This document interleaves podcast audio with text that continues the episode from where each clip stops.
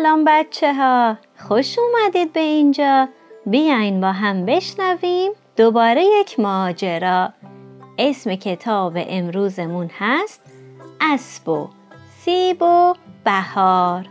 نویسنده کتاب احمد رضا احمدی تصویرگر راشین خیریه و من علما هستم که کتاب رو براتون می‌خونم. این کتاب متعلق هست به انتشارات کانون پرورش فکری کودکان و نوجوانان خب آماده اید شروع کنیم؟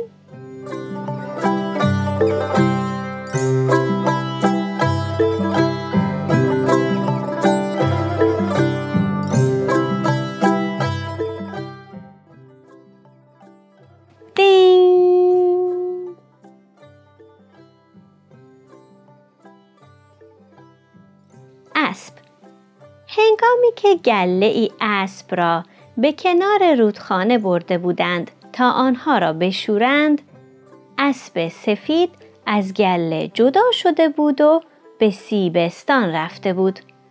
صاحب اسب تا شب دنبال اسب گم شده در کنار رودخانه مانده بود و سپس رفته بود.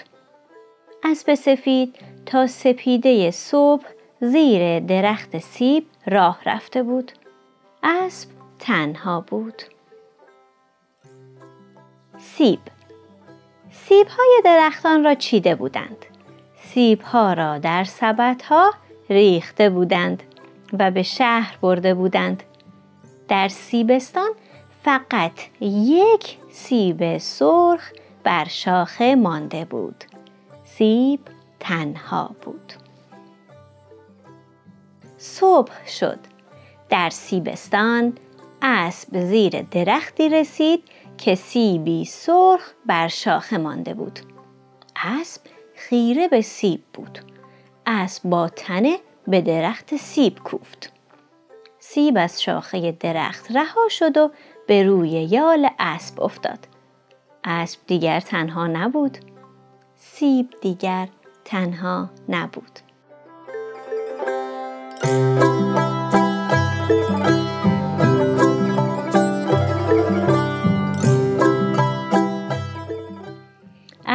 از زیر شاخه های درختان سیب گذشت. به ساحل دریا رسید. می‌خواست به دریا برود.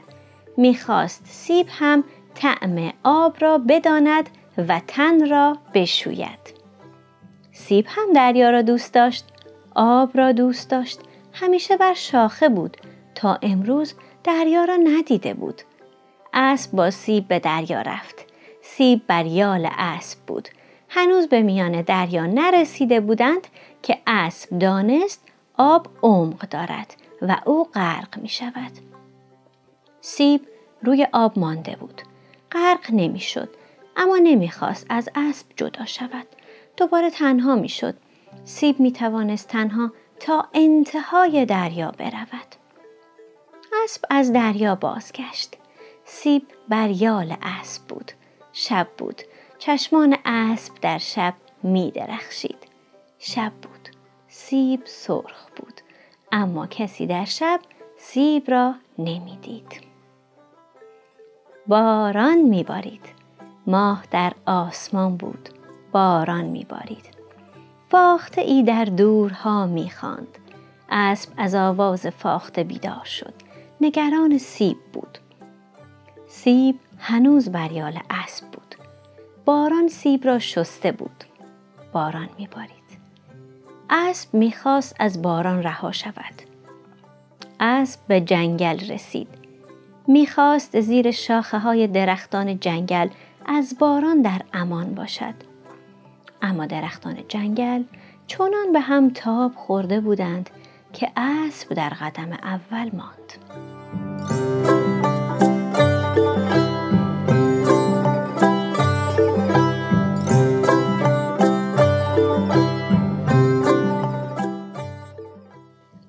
به درختی رسید.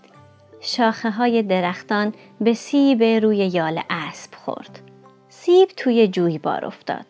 آب جویبار سیب را برد. سیب تنها شد. قصه اسب را داشت. اسب تنها شد. قصه سیب را داشت. جویبار سیب را به گندمزار برد. سیب کنار خرمن گندم زیر آفتاب کف جویبار مانده. اسب تنها بود. آن طرف درختان مانده بود. صبح شد. آفتاب جنگل را پوشاند.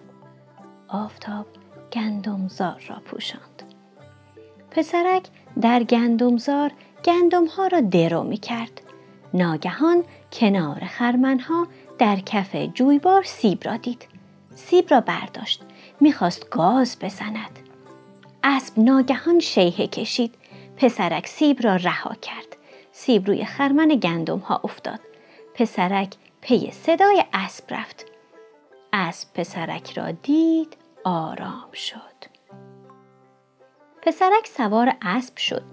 از راهی که جدا از جنگل بود و پسرک آن راه را می‌دانست کنار گندمزار آمد. سیب را از روی خرمن برداشت. می‌خواست سیب را گاز بزند. اسب شیهه کشید خشمگین شد. پسرک سیب را با گردن بندی به گردن اسب آویخت.